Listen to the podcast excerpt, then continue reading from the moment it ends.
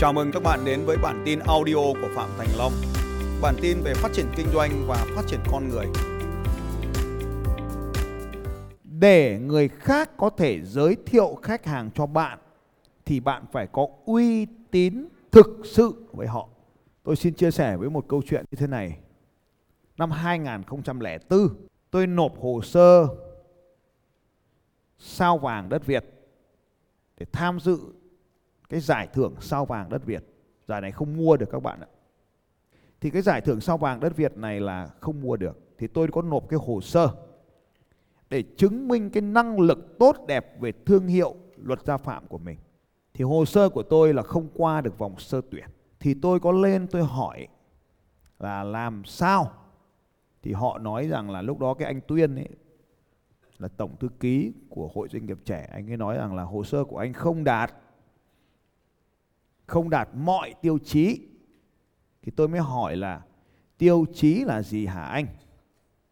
Thì lúc đó anh ấy có đưa cho tôi một vài cái bộ hồ sơ mà cũng không đạt, nhưng mà nó ít cái tiêu chí không đạt hơn tôi. Tôi đem gộp mấy cái bộ hồ sơ lại để tìm được những cái hồ sơ, thì tôi xin chia sẻ với các anh chị. Cái đầu tiên đó là mức đóng ngân sách. Mình có to mấy thì to mà nộp ngân sách thấp thì mình vẫn là doanh nghiệp bé. Cái này sau này anh em nào làm trên sàn chứng khoán, chúng ta còn hiểu cái tham số này theo một cách khác. Nếu không nộp thuế thì chứng khoán của chúng ta không có giá trị. Cho nên cái đầu tiên là tổng mức nộp ngân sách của các anh là bao nhiêu? Thì từ năm 2004 tôi bắt đầu thay đổi quan điểm của tôi về mức nộp ngân sách. Và trong ý của kem, đây là chiến lược quan trọng là phải có nộp ngân sách thì giá trị, thị giá của công ty mới có giá trị cao sau này tham gia các giải thưởng khác, trong các cái ngành khác, thì tôi dễ dàng đánh bật đối thủ bởi tôi nộp thuế.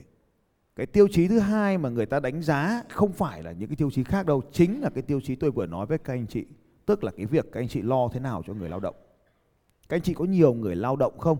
Mức lương của người lao động có cao hơn mức lương của người trong ngành không? Cho nên nhiều doanh nghiệp là nộp cái bảo hiểm xã hội thấp thì nói thật với các anh chị là đến thời điểm này cái mức nộp bảo hiểm xã hội của tôi cũng là cao nhưng mà không phải là cao tuyệt đối nhưng mà nó là cao so với ngành của tôi. Thì nó thể hiện hai con số là số năm đóng bảo hiểm xã hội của người lao động và à, mức lương mà bạn nộp cũng như số lượng số năm số người và mức lương. Đây chính là cái tiêu chí thứ hai để người ta đóng đánh giá cái doanh nghiệp của các bạn lớn hay không. Cái thứ ba là người ta đánh giá các bộ tiêu chuẩn, các cái bộ tiêu chuẩn mà doanh nghiệp của các bạn đang áp dụng cho công việc sản xuất, kinh doanh, thương mại và dịch vụ của mình. Ví dụ như ISO ISO 9000 ISO 14000 vân vân. ISO 22000 các cái bộ tiêu chuẩn đánh giá được áp dụng cho doanh nghiệp. Thì từ cái thuế nó mới suy ra cái market share của anh chị trong ngành. Thằng nào nộp thuế cao hơn, thằng đó có market share lớn hơn cho nên là chính vì cái điều này là sao vàng đất Việt trong một ngành nó chỉ cấp cho một thằng thôi. Thì thằng nào nộp thuế cao nhất thì gần như thắng, gần như thắng. Tất nhiên sẽ có thằng xem xem về thuế với nhau. Thì các tiêu chí khác mới được đem ra xét duyệt. Thì trong đó, cái xét duyệt thứ hai là lao động và cái xét duyệt thứ ba là các cái bộ tiêu chuẩn mà chúng ta áp dụng cho doanh nghiệp. Tức là chúng ta phải có các cái hệ thống tư vấn bên ngoài về à, các cái tiêu chuẩn của doanh nghiệp. Đặc biệt đối với các doanh nghiệp sản xuất thì cái tiêu chuẩn của người lao động cái hệ thống kiểm soát việc đáp ứng an sinh xã hội của người lao động. Lúc ấy tôi à, đang ở trong phòng tôi trong kia. Có một bạn nữ chạy vào thầy cho em nhờ cái gì đấy thì liên quan đến cái từ sữa. Thì tôi tưởng bạn là xin phát sữa. Thì tôi nhường luôn cái phòng của tôi cho bạn. Bởi vì à, nếu mà chúng ta có nhiều lao động nữ ấy, thì chúng ta phải có cái phòng riêng cho nữ. Đặc biệt liên quan tới cái việc là họ vắt sữa bao gồm khu vực vắt sữa riêng tư và khu vực bảo quản sữa. Thì cái tiêu chuẩn này là tôi được học từ Zaport Insight. Rất may là chúng tôi ít lao động nữ nên là cũng không quá khó cái việc này. Đấy là ba cái tiêu chuẩn cơ bản, bốn cái tiêu chuẩn cơ bản. Thì đến cái tiêu chuẩn thứ năm ấy, là nó bắt đầu khó. Cái tiêu chuẩn thứ năm là các cái hoạt động xã hội của doanh nghiệp, bao gồm các cái có thể là các hoạt động từ thiện thì lúc này tôi nói thật với các anh chị là tôi cũng chưa làm từ thiện bao giờ. Đi làm cho phong trào thôi. Người ta rủ mình đi đi cả một đám đông nói đúng hơn là đi du lịch chứ chả phải đi từ thiện. Đi từ thiện thì ít kéo xe ô tô đi caravan thì nhiều. Thì đó cũng là lúc đầu tiên. Nhưng sau này vì để đảm bảo cái tiêu chí là xét duyệt hồ sơ thì tôi nỗ lực đi làm từ thiện. Nhưng mà khi tôi bắt đầu nỗ lực đi làm từ thiện ban đầu ấy, cái đầu tiên lúc mình làm thì mình làm cho đủ cái tiêu chí của bộ hồ sơ cho đẹp để có hình ảnh chụp về cho đẹp. Nhưng mà bằng việc cứ theo đuổi cái công việc đấy thì một ngày cái ý nghĩa thực sự của từ thiện nó xuất phát ở bên trong. Và hiện nay như các anh chị biết tôi là chủ tịch của một cái quỹ từ thiện là BNI Foundation. À, tôi đang là nhiệm kỳ à, năm thứ hai của chủ tịch BNI Foundation. Cái quỹ của chúng tôi chỉ làm một việc thôi thì nó là liên quan tới cái việc là xây trường cho trẻ em cung cấp các nền tảng học tập cho trẻ em với chúng tôi thì hiểu rằng là cung cấp các nền tảng học tập cho trẻ em chính là cách để thay đổi tương lai làm kinh doanh ở đất nước này. Những cái người trẻ tuổi ở xa như thế này, đây là một cái bức tranh mà tôi đấu giá. Trong 14 kỳ đấu giá, thì 12 kỳ là tôi thắng các bức tranh này. 12 kỳ. Còn hai lần còn lại thì là Eagle Camp. Tức là chưa bao giờ ra khỏi cộng đồng này của tôi hết. Trong 14 kỳ đấu giá, thì tôi cũng cho các anh chị hiểu rằng là đó cũng là một cái tiêu chí để đánh giá cái doanh nghiệp của anh chị tốt hay không tốt trong ngành. Còn tất nhiên thì các cái uy tín, các cái số liệu khác như về là số lượng khách hàng, số lượng sản phẩm, anh chị ghi có thể các cái tiêu chí khác sẽ là cái tiêu chí mà thông thường họ đánh giá. Nhưng đối với tôi thì những tiêu chí khác tốt rồi, tiêu chí này đương nhiên tốt. Đó là số lượng khách hàng, số lượng sản phẩm được bán. Nhưng còn một cái chỉ số quan trọng nữa mà họ cũng đánh giá độc lập đó chính là chỉ số NPS đó là đo lường cái chỉ số hài lòng của khách hàng. Các bạn về áp dụng cái phương pháp NPS này xem mình có đủ uy tín không. Và cá nhân tôi chỉ hợp tác với những anh nào có NPS cao trên 90% thôi. Thực tiễn, tôi muốn chia sẻ với các anh chị là doanh nghiệp của chúng ta đạt NPS khoảng trung bình khoảng 25% là rất tốt rồi. 25% khách hàng mua hàng của bạn là trung thành là rất tốt rồi như vậy là để làm marketing bằng phương pháp referral, nó là phương pháp tin cậy nhất, ổn định nhất, lâu bền nhất, vĩnh cửu nhất.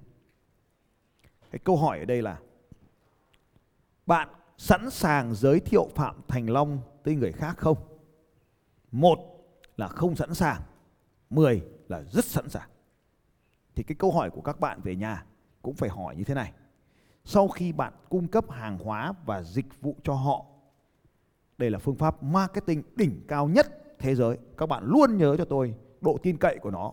Tất cả những người làm marketing đều tin cậy phương pháp này. Là bạn phải hỏi câu hỏi này. Chỉ hỏi một câu hỏi duy nhất này thôi, không cần hỏi nhiều. Từ 1 đến 10 bạn sẵn sàng giới thiệu sản phẩm. Bạn ghi tên cái sản phẩm của mình hay là dịch vụ, cái dịch vụ của mình tới những người bạn quen biết ở cấp độ mấy? Một là chưa sẵn sàng 10 là sẵn sàng và chỉ một câu hỏi này thôi. Nếu họ không ở cấp độ 9 10 bạn chỉ cần cho tôi nhớ điều thế này. Từ 1 ghi vào trong vở. 1 đến 6 là người không hài lòng. Cái tỷ lệ 1 đến 6 là tỷ lệ không hài lòng. 9 và 10 là người hài lòng và 7 8 là bình thường. Không hài lòng cũng không phản đối thì đem cái tỷ lệ hài lòng trừ đi cái tỷ lệ không hài lòng thì ta có cái chỉ số NPS này. Network Promoter Score. Cái quan điểm cá nhân của tôi tôi luôn nỗ lực đạt trên 90% và nếu như công việc kinh doanh của bạn mà có NPS bằng 90% bạn là chùm trong lĩnh vực của bạn. Bạn là chùm trong lĩnh vực của bạn. Nếu khách hàng mua hàng của bạn mà lại sẵn sàng giới thiệu người khác đến với bạn thì đấy là NPS cao. Anh Cường ha về nhà đo thử tôi xem. NPS bằng mấy? Hỏi khách hàng xem là anh mua anh gì, anh làm tóc à? Hay là họ mua thuốc tóc hay là mua gì của anh? Mỹ phẩm tóc à? là bán trực tiếp cho người dùng hay cho các salon? Salon đúng không? Anh về anh hỏi các salon ấy thì nó sẽ trả lời cho anh là từ cấp độ từ 1 đến 10 nhưng phải anonymous nhé. Thì họ mới sẵn sàng trả lời đúng. Còn nếu mà anh hỏi họ mà uh, anh hỏi là tên ông là gì uh, thì người ta sẽ bao giờ họ nâng cấp lên phải không có nặc danh cơ. Thì người ta mới đưa chính xác. Ta chỉ cần có một cái tờ phiếu có một cái thước đo ngang từ 1 đến 10 xong khi mình đưa thuốc cho người ta xong thì nhân viên của mình hỏi là từ 1 đến 10 anh sẵn sàng giới thiệu em tới đối thủ của anh ở cấp độ mấy? Đối thủ luôn nhé khoanh tròn vào. Anh khoanh tròn vào. Thế thôi mang về không cần số cái đấy mới tốt. Anh xem anh có được 90% giống tôi không? Và nếu không đạt 90% thì các anh chưa đạt tiêu chuẩn làm marketing. Chỉ cần hỏi khách hàng đúng một câu hỏi này.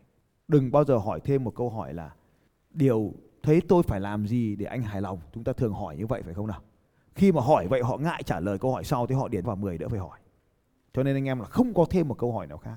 Không hỏi tên vì hỏi tên là họ sẽ biết là mình uh, cho nên họ sẽ tự nâng cấp họ lên nên là anh chị em chỉ cần nhớ cho tôi này ở các cái hải quan ấy người ta có một cái ô ấy là bạn đi vào nhà vệ sinh ấy, bạn bấm một cái nút một cái. Đúng không nào từ sân bay đấy có một hai ba bốn năm sáu ô đấy bạn có hài lòng không? Bạn bấm vào cái nút một cái nếu hài lòng không hài lòng thì bạn bấm sang bên trái và hài lòng bạn bấm sang bên phải. Nó là như thế. Thì bây giờ các bạn cũng kiểm tra cái điều đó. Chúng ta đo lường cái này. Thì sau khi đo lường chúng ta có thể thống kê theo nhân viên theo ca. Thì chúng ta sẽ tìm tôi tôi cũng là nhân viên duy nhất công ty tôi là người cung cấp dịch vụ trực tiếp các bạn đúng không nhỉ? Ừ. tất nhiên cái sự hài lòng đó là cả một cái hệ thống chứ không phải mình tôi. Nhưng mà chủ yếu là trong lớp học thì là tôi còn ngoài lớp học thì ekip của tôi.